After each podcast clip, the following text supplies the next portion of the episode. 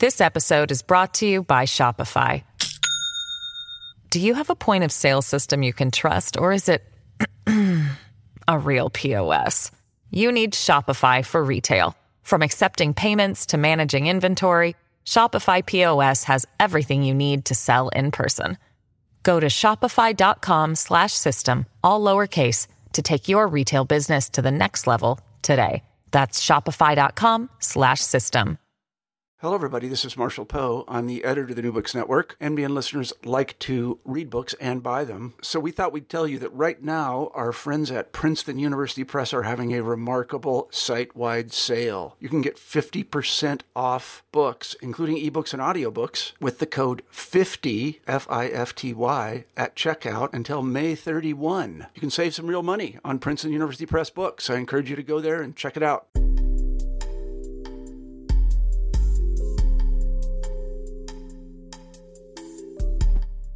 Hello, everybody, and welcome back to New Books in Gender, a podcast channel on New Books Network.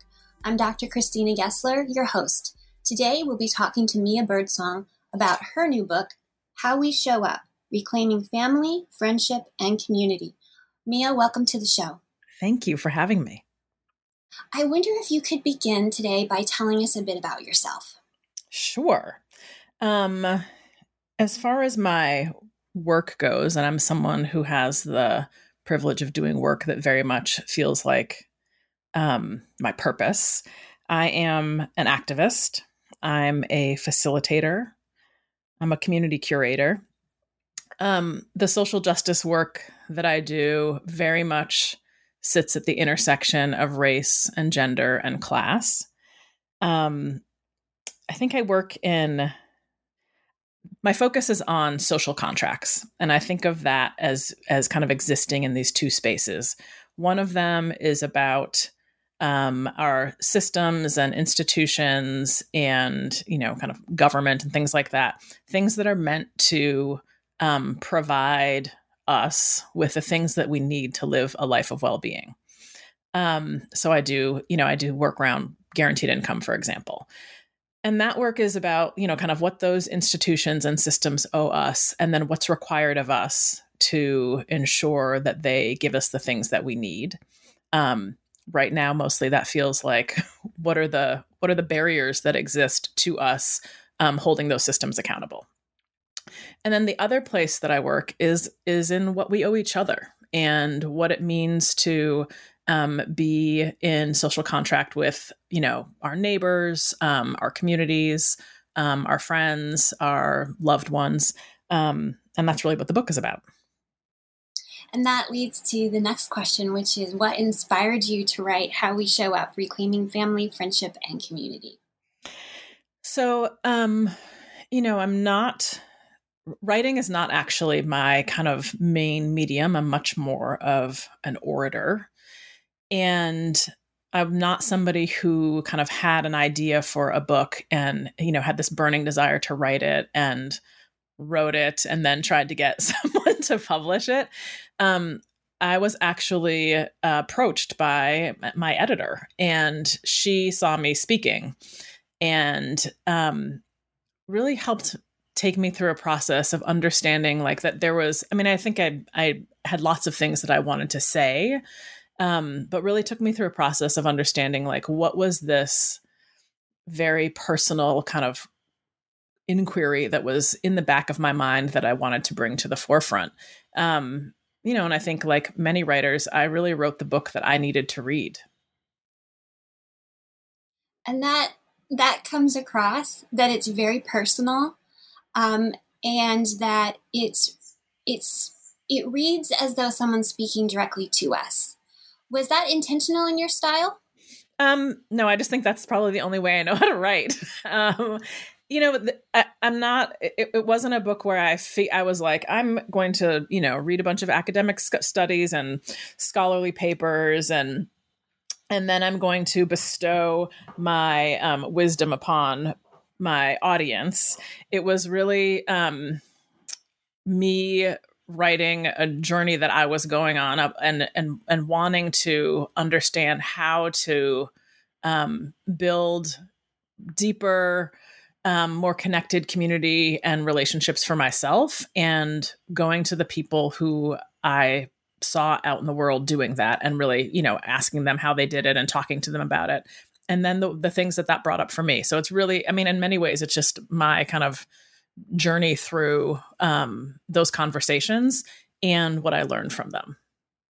And it really starts with you opening up to a very important community that you have a particular friend who creates for you. And when she calls you all you you just you just go. And i actually have a friend like that. So i connected with that immediately. My friend is lori schneider and when she says you know we're doing a retreat i'm like all right i am clearing my calendar i know what we're retreating about but i'm going. Um, and so can you talk about uh, is your friend's name pronounced akaya? Yes so you have an opening called Akaya said, and that's partly because that was the only notation in your calendar for what you were doing that weekend. Can you yes. can you take us there and and tell us about the term New Universal? Sure. Um, so Akaya Windwood is she's family to me. Um, we met maybe five six years ago. Um, she's been a mentor of mine f- since then, and she's just someone i mean she's she's mentor to lots of people. She's a tremendously wise person.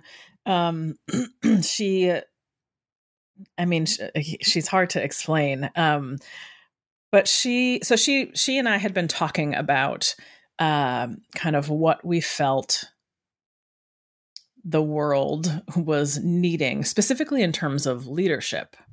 And that you know for hundreds of years, um, we have had a an articulation and a standard of leadership that was very much um, rooted in patriarchy and white supremacy, and that clearly has not been good for anyone.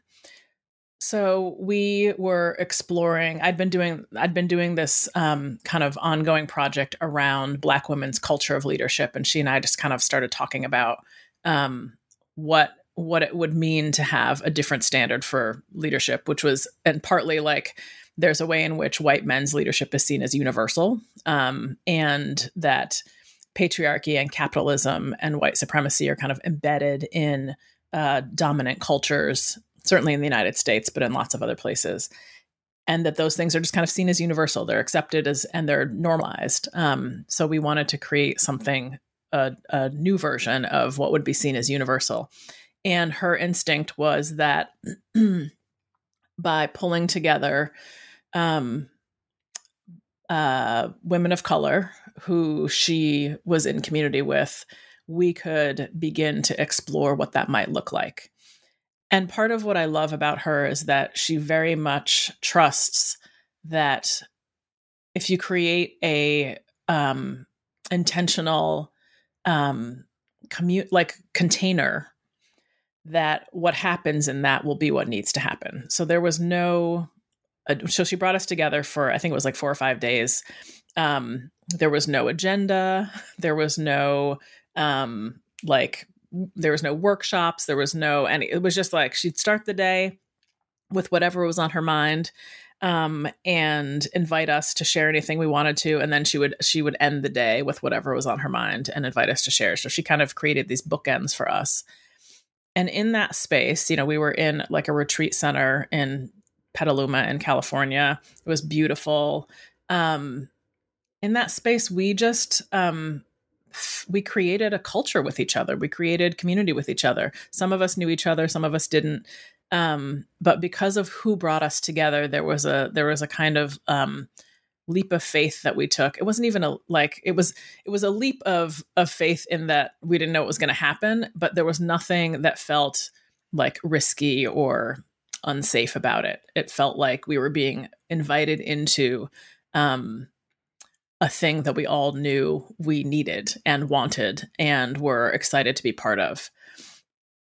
And it's, you know, it's a little bit hard to articulate kind of what it meant for us to create this culture, but um there was there was just a spaciousness to our time. You know we didn't there was no because there was no agenda or anything we had to accomplish we weren't checking things off of a to-do list or trying to think about you know where we needed to be next.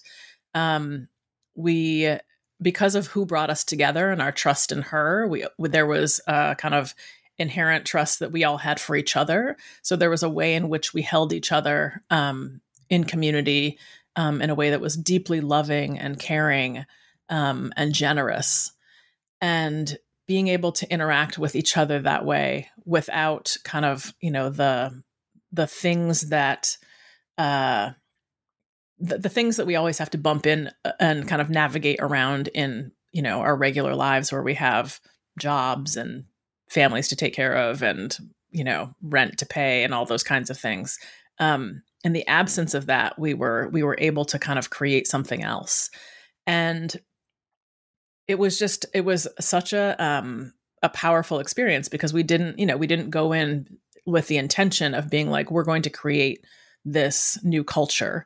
Um, it was just what emerged because we were together and we and we had the intention of just like being with each other and trusting each other. And and i think all of us um, coming from a place of recognizing that the the culture of of leadership um, and extraction and dominance that we exist in is uh, harmful and we need to get rid of it. So i think we all had that you know we just have that in our in our minds and in our hearts. Um but it was just it was really beautiful. And and when i went away from it i felt both like deeply renewed and um grateful for having the experience but i also felt like i don't want to have to leave my life in order to have that um and that really like you know that was two or three years ago that we first gathered. And I think since then, I've really been trying to think about what is it that I can kind of, what space can I create in my everyday life with the people I love and care about to bring more of that kind of culture um, into our, you know, into our reality. And that's really a strongly recurring theme of the book is what can emerge when we come together. And in examining that you also look at the normatives that we have to question the standards that we have to wonder if they're working for us. And there's a lot of creating and recreating that goes into this process of coming together to make a community that sustains and renews people. And you really open with one of the main traps that prevents us from getting there right in chapter one, um, where you talk about the failure of the American dream uh, and the traps that are built into it. Can you can you tell listeners about that? Yeah, you know, I think on its face, it is um, the American dream narrative is such a powerful, kind of inspiring thing, right? This idea that um, a single person with their you know whatever talents they have and their like determination can um, achieve um, a particular kind of happiness and success as it's laid out you know kind of you know it's the it is a very um, you know it's like it's the nuclear family it's home ownership it is um, a kind of financial um, achievement it's uh, being able to accumulate things um, but underneath that right and, especially because you know if we think about the the founding fathers and kind of um their uh orientation right? When they were when they're writing our founding documents america's founding documents um and they're talking about you know all men like they're literally talking about men first of all. So there's half the population that isn't included. Um they're also talking about white people um, they're also talking about landowners. So they're really talking about people whose demographics match their own. Um, and that leaves out the majority of people in the country, certainly then and definitely now. Um, and we know that built into you know all of the, the, as i was talking about before like if our social contract in terms of like our institutions and um, systems, like built into all of those systems, um, is uh, racism and sexism and classism. So those systems are built to create barriers of some sort to varying degrees for most people and to really um, like smooth the way for a really small percentage of people who are male, who already have class privilege, um, who are white, and I would add who are straight. Um, you know, and able-bodied, like all of the kind of all of the things that get privileged in our systems um, are are built that way. So you know we so we have this idea that anybody can achieve but really it's set up for a few people too and part of what happens is that the people who are you know black or female or started out poor are kind of held up um, as examples to prove that america you know that anyone can make it in america but really those people are exceptions and you know part of what i've realized over the last you know probably 20 years um, is that I am one of those exceptions, right? So I am Black, I am a woman, um, I grew up poor, but I now, you know, I own my home, I'm married to a man, uh, we, you know, make enough money to pay for tutors and go on vacation. So, you know, in there's a version of my own story that points toward um, the idea that it gets I get held up right as like a poster child for the American dream. Um, but I recognize that uh, I'm an exception, and not because like I'm. When I say exception, I don't mean like I'm better, right? I really mean that like I got lucky. um, yes, I worked hard. Yes, I did well in school, but um, that really is true for a lot of people. Uh, and I just happened to like, you know, navigate through and uh, kind of these little these little openings um, in the systems and uh, institutions that I had to interact with, and have made it to this place. And part of what is required of um, the American dream is a kind of um, insularity, right? It really it really promotes this idea of individual success. It very much promotes this idea of um, doing it yourself. And um, it's a kind of um, toxic individualism because it really cuts people off from our inherent interdependence, our inherent need for the support and attention and care and love of other people. And I don't just mean, you know, a spouse and, you know, a couple of kids. I really mean like the village. I mean the tribe. Um, we are like our brains are wired for connection and we live in a culture that is really antithetical to something that is fundamental about who we are as people um, so for me part of what i experienced as i became more successful and i'm you know i'm doing like air quotes um, was this kind of severing um, and pulling away from uh, like deep connection and community.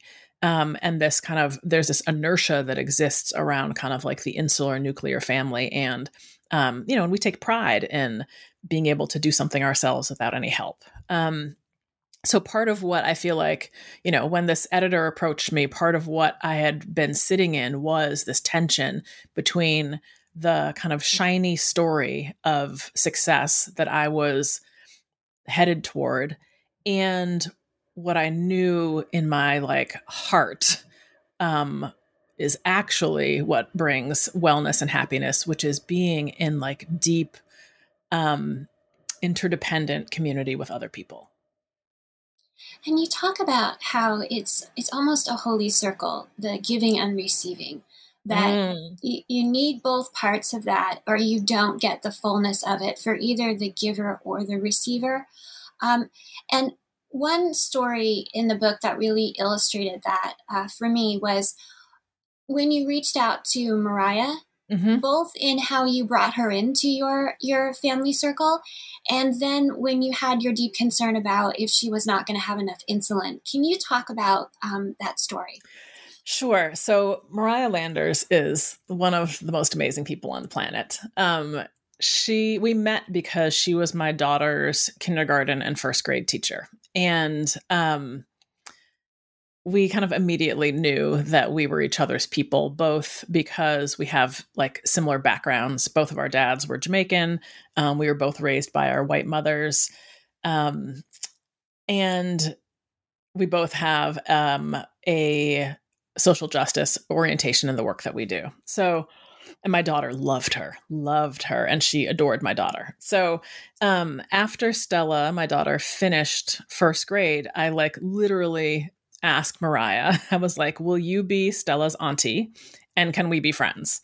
Um, and she immediately said yes. And that began this like amazing uh, romance in many ways of friendship. Um, she has taught me so much about art and about like how to like liberate my thinking about what I expect. Um, about what it means to navigate um, like the white spaces that we both find ourselves in a lot what it means to um, be vulnerable and like push ourselves to uh, rely on like like allow ourselves to trust and rely on other people. Um, and so she's she's uh, type 1 diabetic. She got diagnosed when she was like you know super young and has primarily um, managed her um, diabetes by herself. Uh, she has a sister who has special needs, so her mom was really focused on taking care of her sister, and Mariah um, really just like took care of herself um, around her diabetes. So she learned at a very early age um, how to how to manage it and how to like pay attention to um, you know how she was feeling and track everything. And um, it occurred to me at some point that you know, we kind of like because we um there's this assumption that like part of your goal as you become an adult is to find like a partner and, you know, get married and settle down. And um it occurred to me that that built into that system is a person who will um, kind of help you know take care of you if you get sick who is kind of you know inside of any medical stuff that you have and that if you are unpartnered you don't have anybody to do that right? Like that there's no kind of public model for who will be um, the person who takes care of you if you're sick or knows um, the kind of background of your medical conditions. So you know i was like well if she and i are family. Like part of what needs to happen is that i need to like make sure she's okay um, if something happens. So I asked her, and, and I will say I was I was I felt hesitant to ask um, about like being someone who she could call in a medical emergency um, because I know that she really like prides herself in being able to to take care of herself, um, and it felt a little. Uh, like butting in where I wasn't supposed to be. But I also felt like, well, I'd rather I'd rather like slightly offend her and trust that our friendship could like navigate through that and we'd talk about it than not say anything. So I I said I was like, "Hey, you know, does anybody like who gets called if you end up in the hospital?" Um and we had this whole conversation and um just about like my commitment to our relationship and that that included uh, like caring for her if she needed that. Um so she like put together a Google Doc and it has, you know, the kind of pump she has and all of her medical information and her doctors and kind of what needs to happen if she gets hospitalized. Um, and she didn't just share it with me. Like I think part of part of what this invited her to do was to um, invite other people who she's close to to be part of like a circle, like a community of care, right?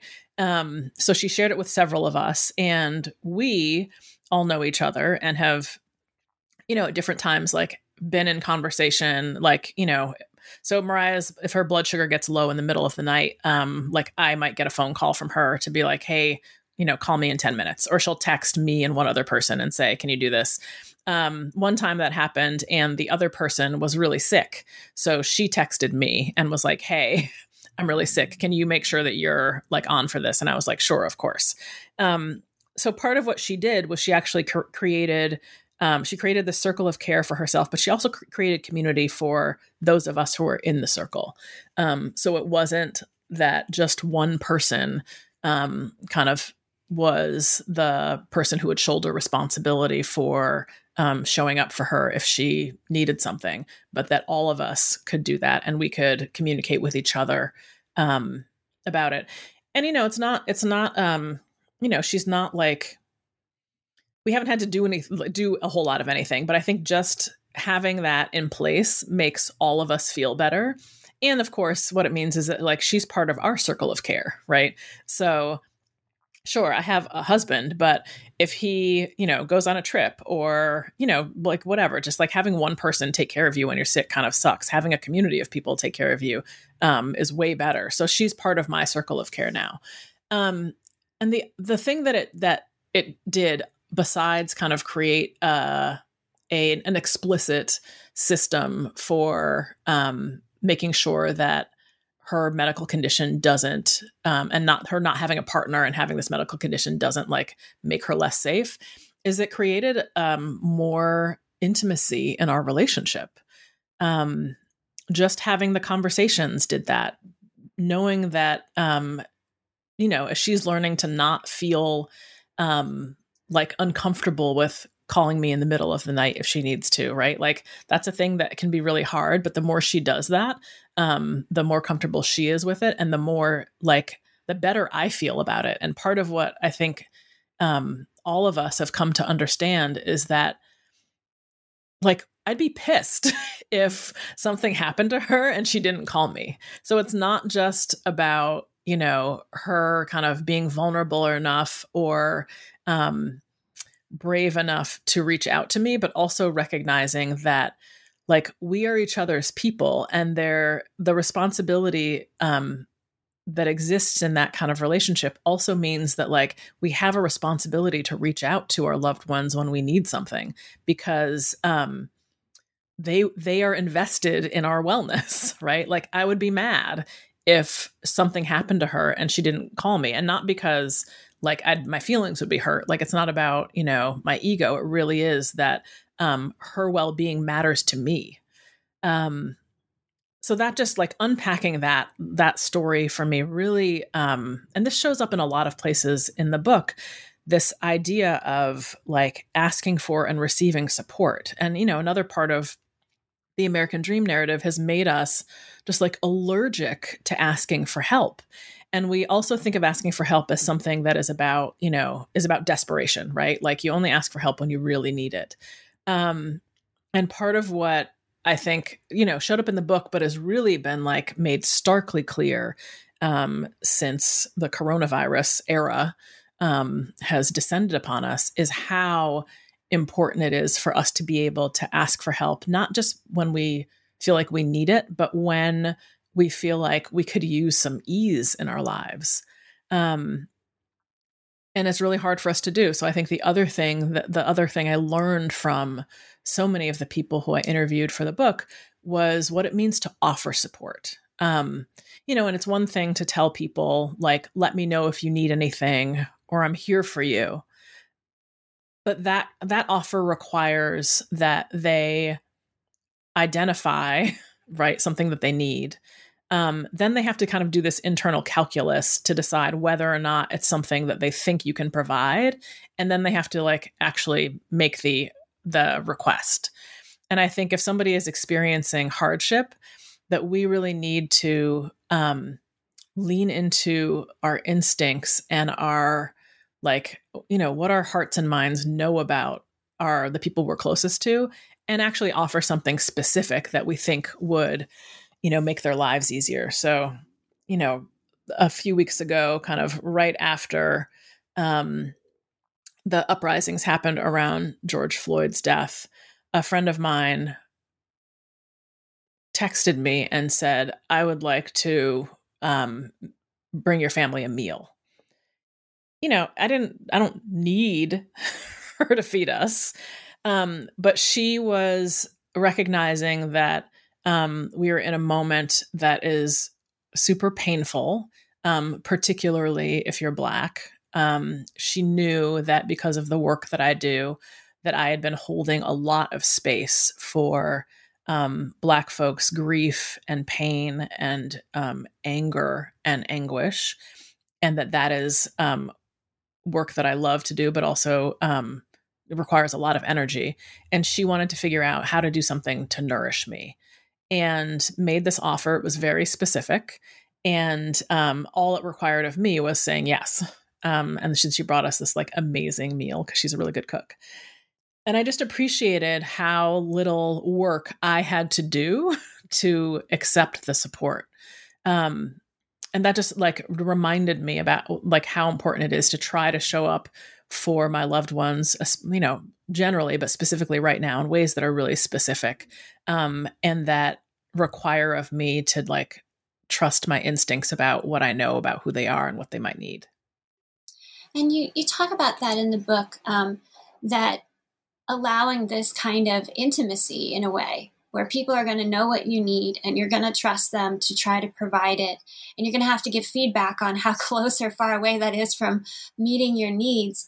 Um, frightens people both because of what you know you've named as toxic individualism uh, as the the false narrative of the american dream that that people are striving for to their own detriment um, but also the shame in um, saying that you need help um, and then when we get to the conclusion, though, um, you say that being relentlessly known terrifies us, but you also think we crave the feeling of it. Um, and you you talk about how there's going to be a, some loss of control in in doing this and also that to trust your instincts that if something in you is saying you know what don't don't ask that person that there there's value in sifting through what's serving you in relationships and what isn't. Um, can you talk about how how to have a healthy boundary and still uh, be in deep community? Mm. I mean, I think that that is like a lifelong process, right? It's not like you you figure out what your boundaries are and then you set them and then you're done. Um, partly because, I mean, our boundaries shift and sometimes a boundary is not about like a specific thing, but is about like an accumulation. Um, so one of the things that my therapist told so i my therapist who i interviewed for the book she shows up in the book shauna she's amazing. Um, she is uh, the couples therapist for me and my husband and she's our individual therapist. And when we were in couples therapy um, one of the things that she said to us is that um, resentment is information for you. And that kind of blew my mind because I always thought of resentment as like like I was like I'm resentful because this other person is like being a jerk or being an asshole in some way. Um so when she said like resentment is information for you that and sh- that specifically that a boundary has been crossed. And and I was like, "What? that is amazing."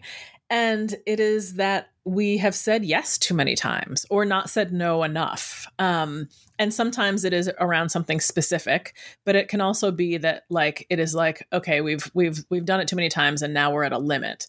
Um, so now when we're when we're agreeing to something or we're being in some kind of um, exchange, uh, we feel resentful because it's too much.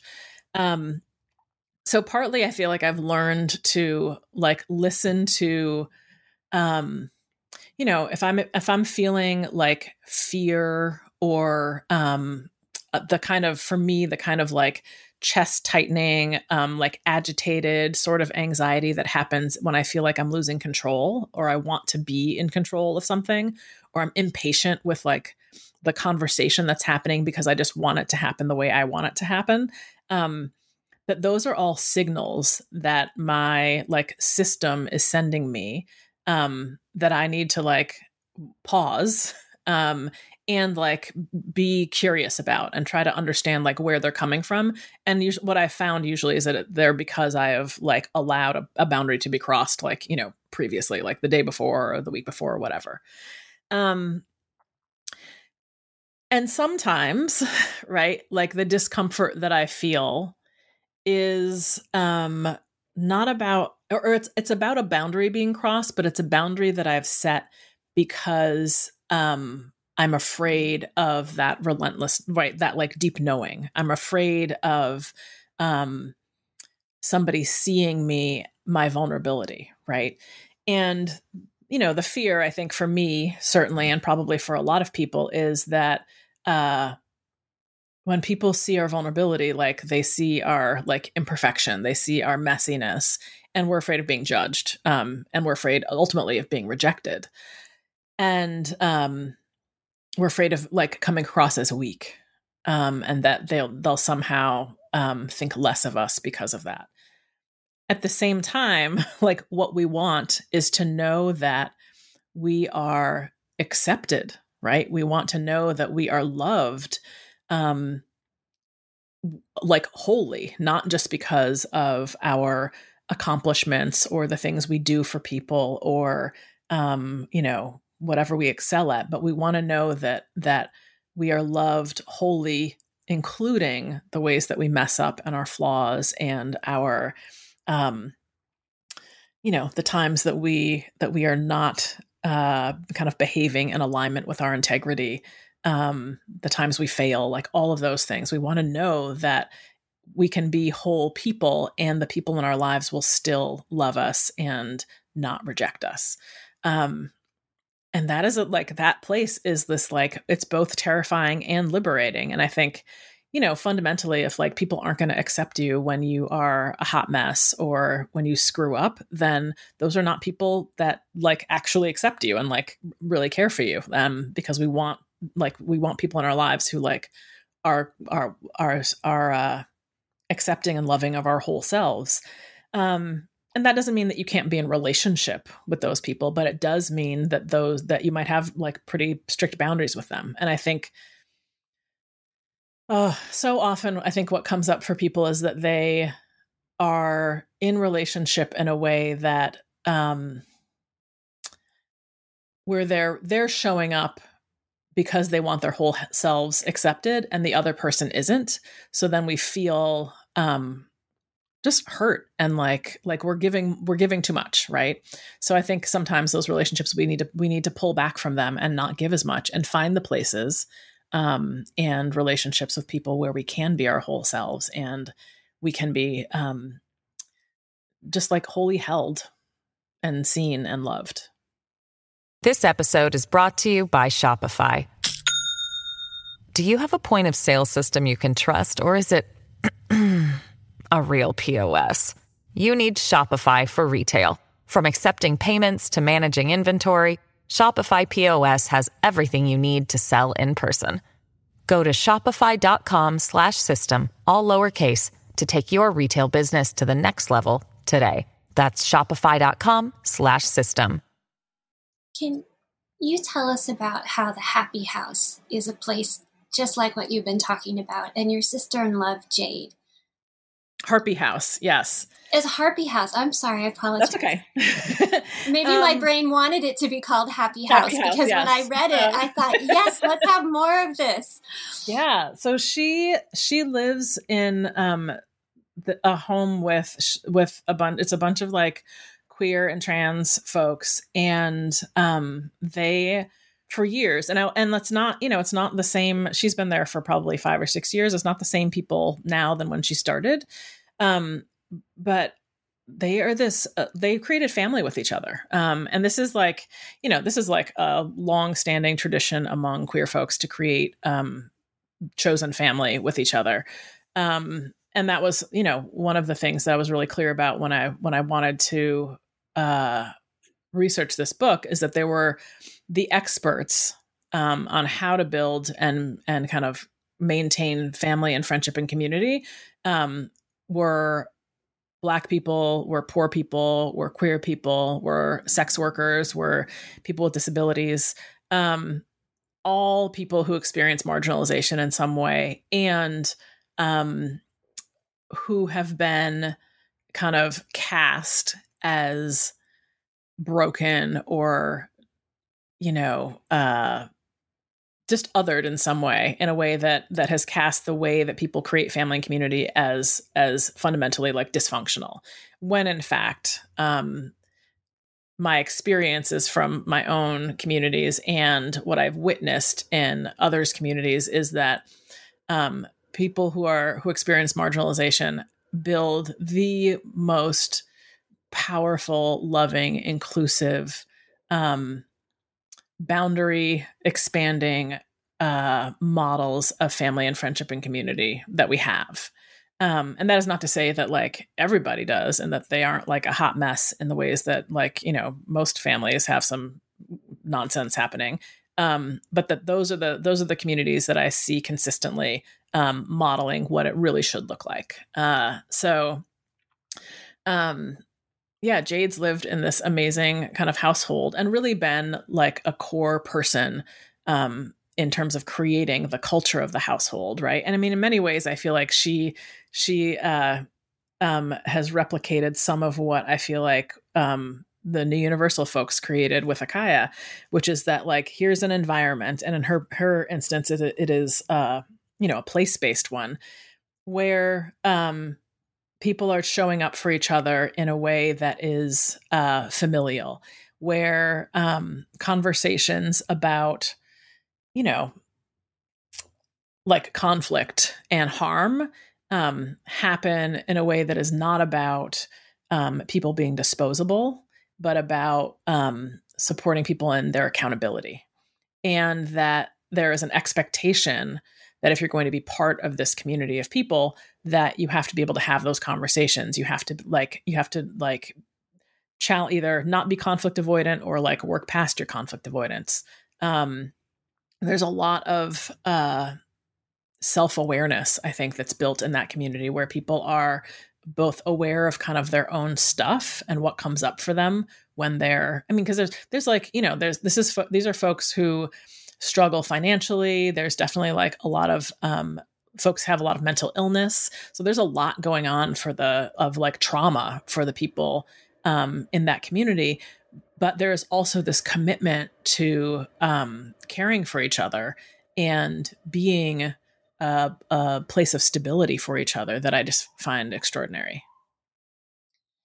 I was really struck by the difference between when she arrived and where it came to pretty quickly. That the there's a very vivid description of how she arrives, and it's just it's not clean, it's not tidy, it doesn't feel homey. Uh, I think and, more than it not being like clean, it's it was that like it was it was like the people who lived there weren't weren't they were just like literally they would like go to their own rooms and then mm-hmm. they'd like go to the bathroom and the kitchen, but they did not the common spaces were unused and they did not like really talk to each other. Um, so she did this thing that was like the I mean she cleaned it, but it really was about like like you know there were like jar tops from many many years ago because as people kind of came in and out of the house stuff got left. And since it since it like you know people who were there were like that's not mine so i can't do anything with it.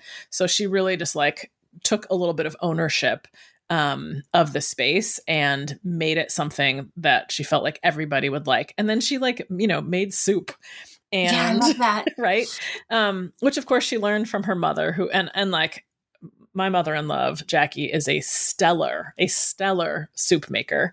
Um, and you know, she she yeah, she did these things that really make a space feel like home for folks. So it was like, you know, the it be it looking and feeling good, um, there being food that was going to be shared. Um, and then I think just the way that she invites people to uh, be in relationship with her, her and also with each other um, really shifted that dynamic. You know, and I think right now, uh, like again, kind of during COVID, I know so many folks who are living with roommates, right? But not people who they are in relationship with, really. And it's been really challenging because they don't have a way to talk about um, like sheltering in place together and kind of like what their guidelines are for what their behaviors are going to be. So, you know, I feel like there's a there's a bunch of folks who have experienced a tremendous amount of anxiety because the person they live with is like going over to other people's houses and like hanging out and then coming home um, and putting them in danger right and when you don't have um, you know, and that is like, that is the toxic individualism that I'm talking about. It shows up not just in our inability to like ask for help for ourselves, but in a dis- in, uh, disregard for the other people that we affect, right? There's this idea that um, I, as an individual, have like complete autonomy and agency, and I get to do whatever I want, um, as opposed to recognizing our like interconnection and that my behaviors are not just going to affect me, they're going to affect other people, especially if you live with people during a pandemic.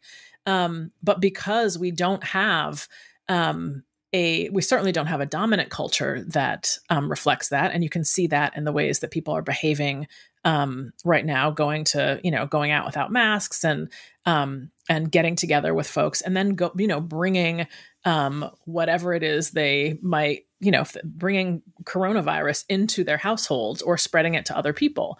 Um, so she, you know, I think part of what she uh, demonstrates is this this insistence on recognizing that our behaviors um, are not just our own, and we do have a responsibility um, to to recognize the ways in which we impact other people and to be thoughtful about that um, in part because that is what we want them to do for us. Um, you know, I feel like I'm, I go out and I wear a mask, you know, p- partly for my own protection, but also to protect other people because I don't want to be responsible for um, causing harm to other human beings. And I'm, and what I want, right? And this is again, this is the social contract. What I want is for other people to recognize that their behaviors affect me and to be doing the same. And that's a recurring theme in the book, which is this overriding question of how do we live a life that's less depleting? And you know, the example of the masks is, is less depleting on our immune systems. It's less depleting on our medical care systems when we can take a, a, a proactive step like that. Um, and how we deal with hardships, and you know, as you brought up the pandemic, that's a hardship we're all facing. Even the people who who are going out and trying to go about as normal, um, there's still there's a global hardship. And in that chapter, um, you say the ability to hold space for another's experience is critically important. And you say that holding that space is not about giving advice or about fixing anything. Can you talk about those lessons and experiences that that formed your chapter on hardship and and tell us about that. Yeah. Let me just first say I have a like dealing with other people's um grief and pain I find like it's I find very difficult. Um I am it makes me uncomfortable. Um I want to fix it. I want it to stop. Um and I think first, you know, my first lesson around that really was with parenting. Um and and honestly was like reading a parenting book that talked about kind of how you deal with you know uh, a hurt kid there was some i don't know if it was an article or a book but um i remember like it what i read was was about um acknowledgement right um not saying you know if my son like falls and hurts himself not saying you'll be okay or um going immediately to fixing it, but saying like that really hurt, didn't it? Right. And just acknowledging that something um, hard has happened, and then just sitting and allowing him to feel whatever he's going to feel, um, often, which is like uh, kind of, you know, he needs to cry. And that when we don't allow, right, when we go immediately to fixing, um, it cuts off uh, the experience of pain, um, a, really a discharge of pain or grief that people are having. And if those those feelings don't aren't allowed to to be felt, right, then they just kind of get internalized and come out in funky ways later. Um, so part of what I really feel like I I saw and heard from other people was how important it was to just like create the container for them to feel whatever they were feeling and to not try to make them feel better um, to not try to change what they were experiencing, but really just to witness it.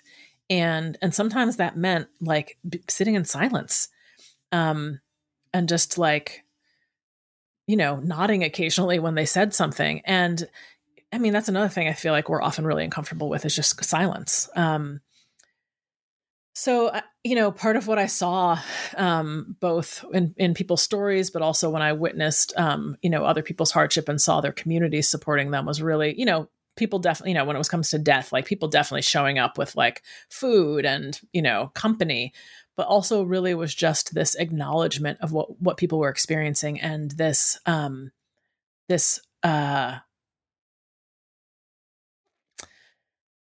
just really like wrapping their arms just like really widely and strongly around folks and just letting them be in that space of of like love and protection um so they could just feel whatever it was they were feeling. Because grief is like utter wreckage. Um but if you are not doing that with other people right? I mean it's a very lonely experience but like if you don't have community holding you um, there's just something really untenable about it. Um, you know, part of so there were the stories that that I I heard and witnessed that I felt like gave me um, really good models of what it means to be um, in community with people when they're experiencing hardship or grief. But there were also um, a couple of stories that made it clear to me how important it is to have community. Um, while I was writing the book, I had these two experiences where um, men, both of whom were white. Uh, like one of so one of them, I was on the phone with them because he, he makes this thing that I use for my chickens, and we were getting we were about to get off the phone and he said like something about how he redesigned whatever it was and it would have come out sooner except his wife had died and you know, it was a very like intimate, revealing thing for him to say to a complete stranger who really was just like trying to get some customer service from him. And I paused and just invite you know like in a way that invited him to say more. And we were on the phone for half an hour and he talked to me about his wife's death and um, therapy and how hard it had been for him and his children. And what was super clear from um, our conversation was that he had no one there was no one um, supporting him through that. Um, and there was another man um, who was like fixing something at a house I was staying at and like just like invited himself onto the porch where I was sitting and talked to me about his sick wife who was dying. And again, he, I just, it was very clear to me that he did not have any people um, who were gathering him up and like ready to care for him through this kind of process of losing his wife, but then also after she died. Um, and I was just so aware of like, you know, compared to um, other experiences that I have had myself or that I've watched with other people who have had loved ones die, um, just how stark, how starkly different um, these men's experience was because they didn't have any people. The lack of village. Yeah. And you you talk um, about many ways to make a village. One is um, the the group home, the boarding home that that Jade has, and started bringing people out of their rooms with the soup, and continues to by putting on pots of coffee. Um, and another is uh, when Akaya gathers people. Um, you also talk about the Black Women's Freedom Circle, um, and you talk about the things you've learned from queer communities about queering friendship. And again and again, as you give us all of these examples, you are very clear to say that this is not uh, permission for appropriation. Mm-hmm. This is about finding our intersectionality, uh, about our interconnectedness, um, and about how these articles that tell you to get another gadget and to do some more self help cannot replace a village. Um, and you talk about praise of aunties and of sister friends. Um, can you talk about what those are um, and how those are essential to village building. Well, um, so I have this group of Black women um, that we've met monthly for four or five years now. Um, I started it with my friend Amaka because we both were feeling um, just that like uh, there were you know black women kind of in our orbit who had um, died or were getting sick or just experiencing um, illness.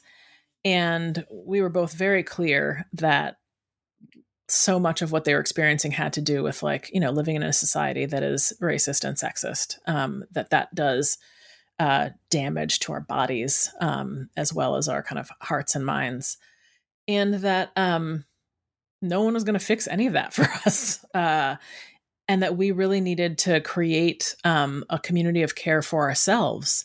And part of that was really about like having a place to um, unlearn um, what we'd been taught by patriarchy and white supremacy and capitalism about you know where our value was or how we should be in the world or you know kind of what our purpose was um, but it also was really just to like have a community of black women um, to practice joy with and celebrate with and be funny with um, and create safety with and to like be sad with and grieve with. Um, and you know we are that is a familial group of people right? They're not there are varying degrees of closeness in it but there's a way in which we collectively um, show up for each other that is uh, that feels like you know feels like what i imagine you know a village does right? Like somebody may not be your best friend but um you are you have been part of their lives and contributing to their lives in a way that makes you um, feel responsibility for them. And the same is true of the people in the group for you.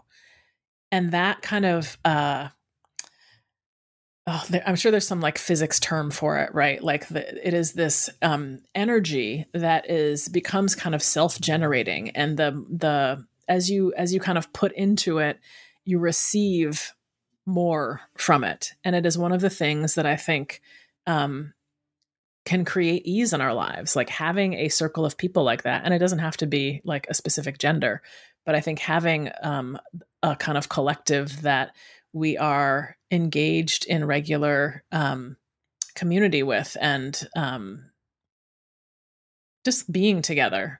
Um, and even you know and now that that that covid is here and we're not gathering in person we actually started gathering twice a month instead of once a month because that felt like it was important.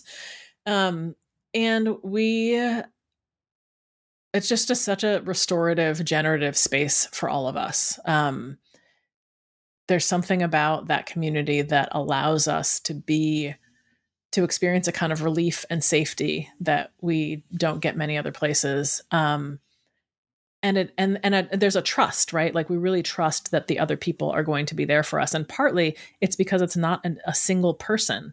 Um, you know going back to the mariah story i think part of what she did that was so brilliant is that when i asked if I could be a support person for her, she invited other people um, into that group. Um, I think one of the reasons that I have experienced so much kind of reluctance and anxiety around other people's trauma and grief and pain is because I approach it as an individual as opposed to thinking about like who if I if, if a loved one is of mine is grieving like who can I be in community with to support that person so I'm not doing it by myself um, and Black Women's Freedom Circle really has has taught me a lot about what that looks like. And you know, and it's it's a thing that it's not like it's very easy, right? Like we just we just called up our our black women friends and we're like, "Hey, we're going to do this thing. Do you want to join?" And they were like, "Yes." Um, so there've been like 20 of us that have have been meeting for years now. Um, and it's just, you know, it is it is one of the most kind of grounding things that I have in my life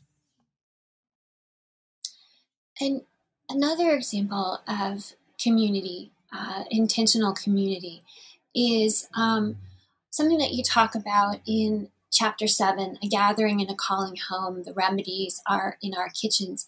Um, and you talk about welcoming people to the table in a specific group that's really uh, doing that very well called the PKC. Can you tell us about that model of community? Yes.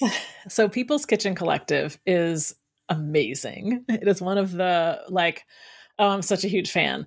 Um, so they are there's three folks um, in PKC, Saqib, Sita, and Jocelyn.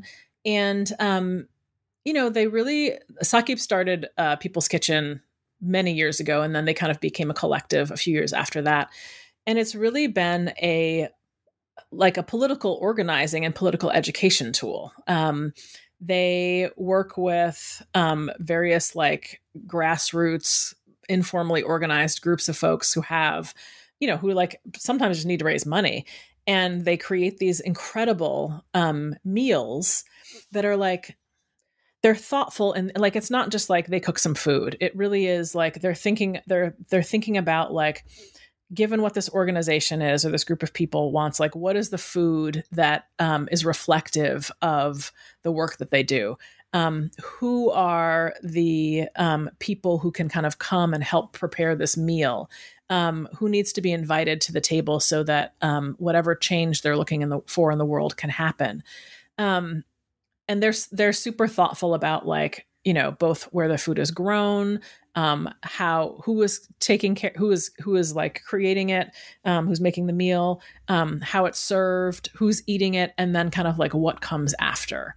Um, and they're uh, the culture that they've created right? I think this is another place where i feel like i see a group of people creating culture because there's a whole there's a crew of us who have been volunteers for many years. And in fact we have like i think monthly um, zoom meetings just with the volunteers because we're not doing meals right now just so we can like continue to be in community with each other. Um, and that the commu- the the kind of like culture that they've created both for the people who they work with to create meals the people they create them for and then the people who kind of come to the table and eat them really is um it is a, as a kind of welcoming that i find extraordinary right? So everyone is welcome to the table. Um and there's an expectation that is set in that welcoming about how you show up right? So one of uh, one meal that we did um we could not get our we could not serve ourselves. So the the food was put on the table um, and we had to um, like the person next to us was was the person who was going to put the food on our plate. And then we would then in turn put the food on the plate of the person next on the other side of us.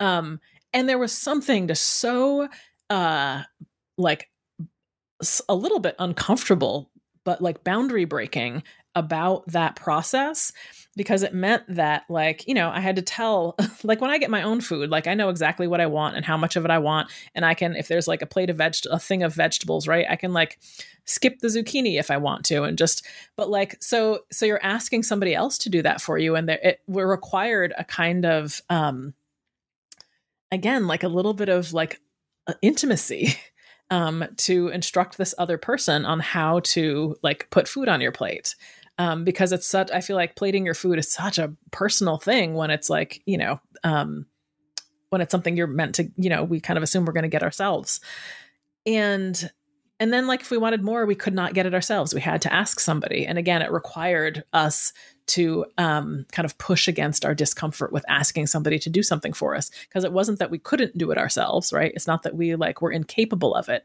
it is that we were being invited to build these um, threads of connection with other folks by asking for their help. Um, so that's just like you know, I feel like that example of kind of how they they do this work is really powerful.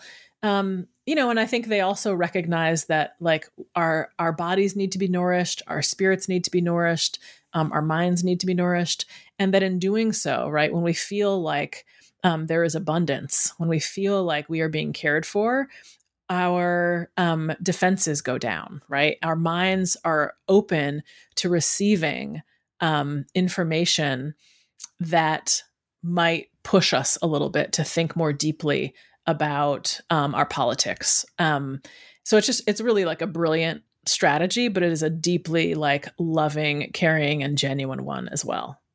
Nourishing in the full sense of the term. Exactly. And in the few minutes we have left, I want to make sure we can talk a, at least a bit about chapter eight, which is we can't build safety without community. And it's about healing, repair, and accountability.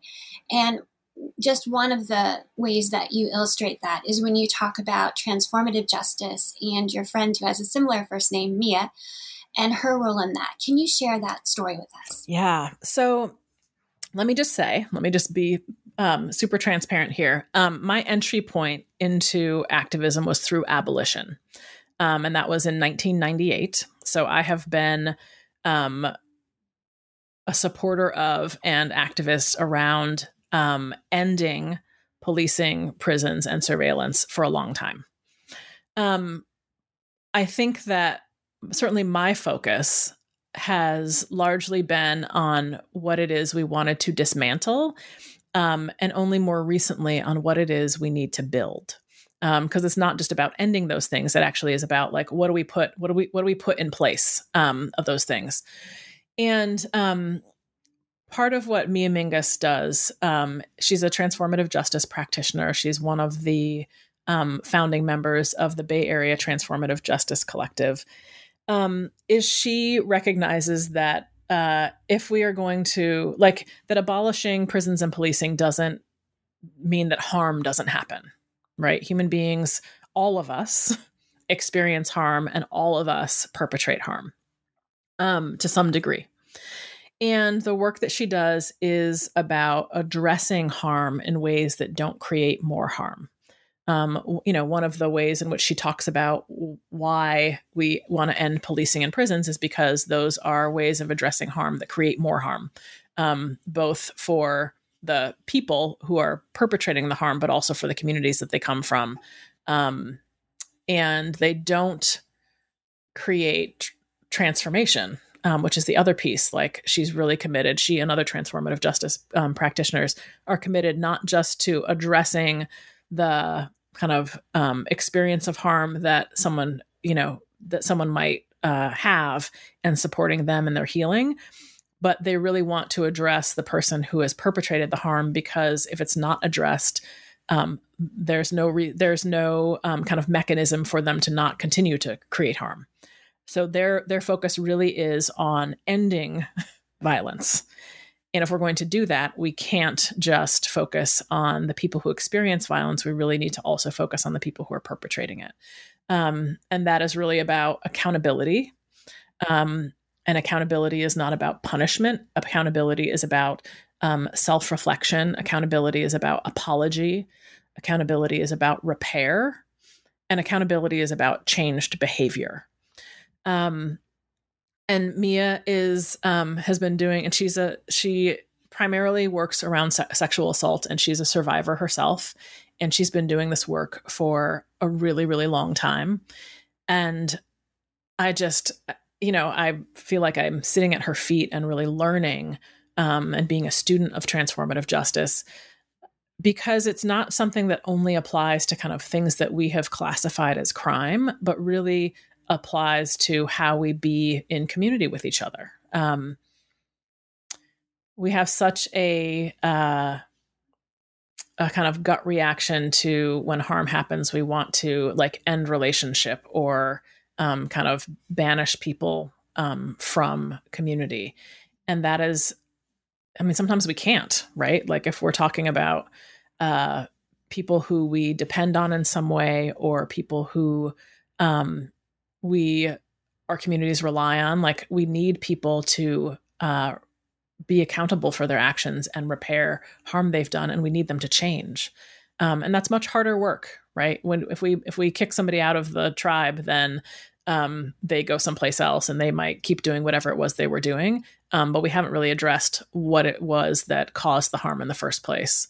Um, you know part of it is is recognizing that harm doesn't occur in a vacuum that we have we're all responsible for kind of for creating cultures of violence and harm for creating cultures of um, that allow and stand by when harm happens um, and that we all need to be working on uh, our own accountability. One of the things that mia said to me that just like kind of blew my mind was that if you're not actively creating um, a community of accountability for yourself, then you're actively living an unaccountable life. And part of that is thinking like, you know, I think we all we all can kind of easily think of people who in our in our lives who we would call upon if we experienced harm, right? Like the people who would who would do the listening, the people who would help us um, process, the people who would um, you know just like hold our like grief and tears and whatever it is that's hard about whatever the harm was. People who would listen to us vent.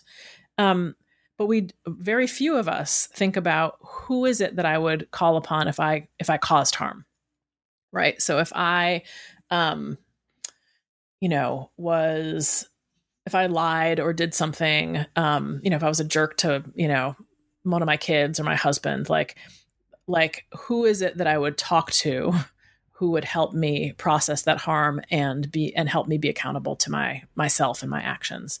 Um, and certainly, um, I think very few of us think of of who we have in our lives who if we did something um, violent right who we could call to help us be accountable but part of what mia is saying is like violence and harm happen in community all the time and we don't prepare ourselves for it we don't kind of create the kinds of of relationships that we need um, where we can like show up with our shame and our guilt um, and and be witnessed and held but also supported in in being accountable for whatever we've done and that has really shifted so much of how I think about my relationships. And I now have people who I, and I've told them this, I'm like, you are one of the people who I would like to be able to like circle up with if I screw up and hurt somebody. Um, and those conversations have been, again, like all of these conversations create intimacy in those relationships and they build, um, they kind of strengthen the fabric of the community that I have. And I'm so um, grateful to be on this journey of of building that kind of community for myself. Thank you so much for talking with us today and and being on the show. Um, we have been talking about how you show up, reclaiming family, friendship, and community. My guest today was Mia Birdsong. Thank you again for being here. I'm Dr. Christina Gessler, and you've been listening to New Books Network. Please join us again.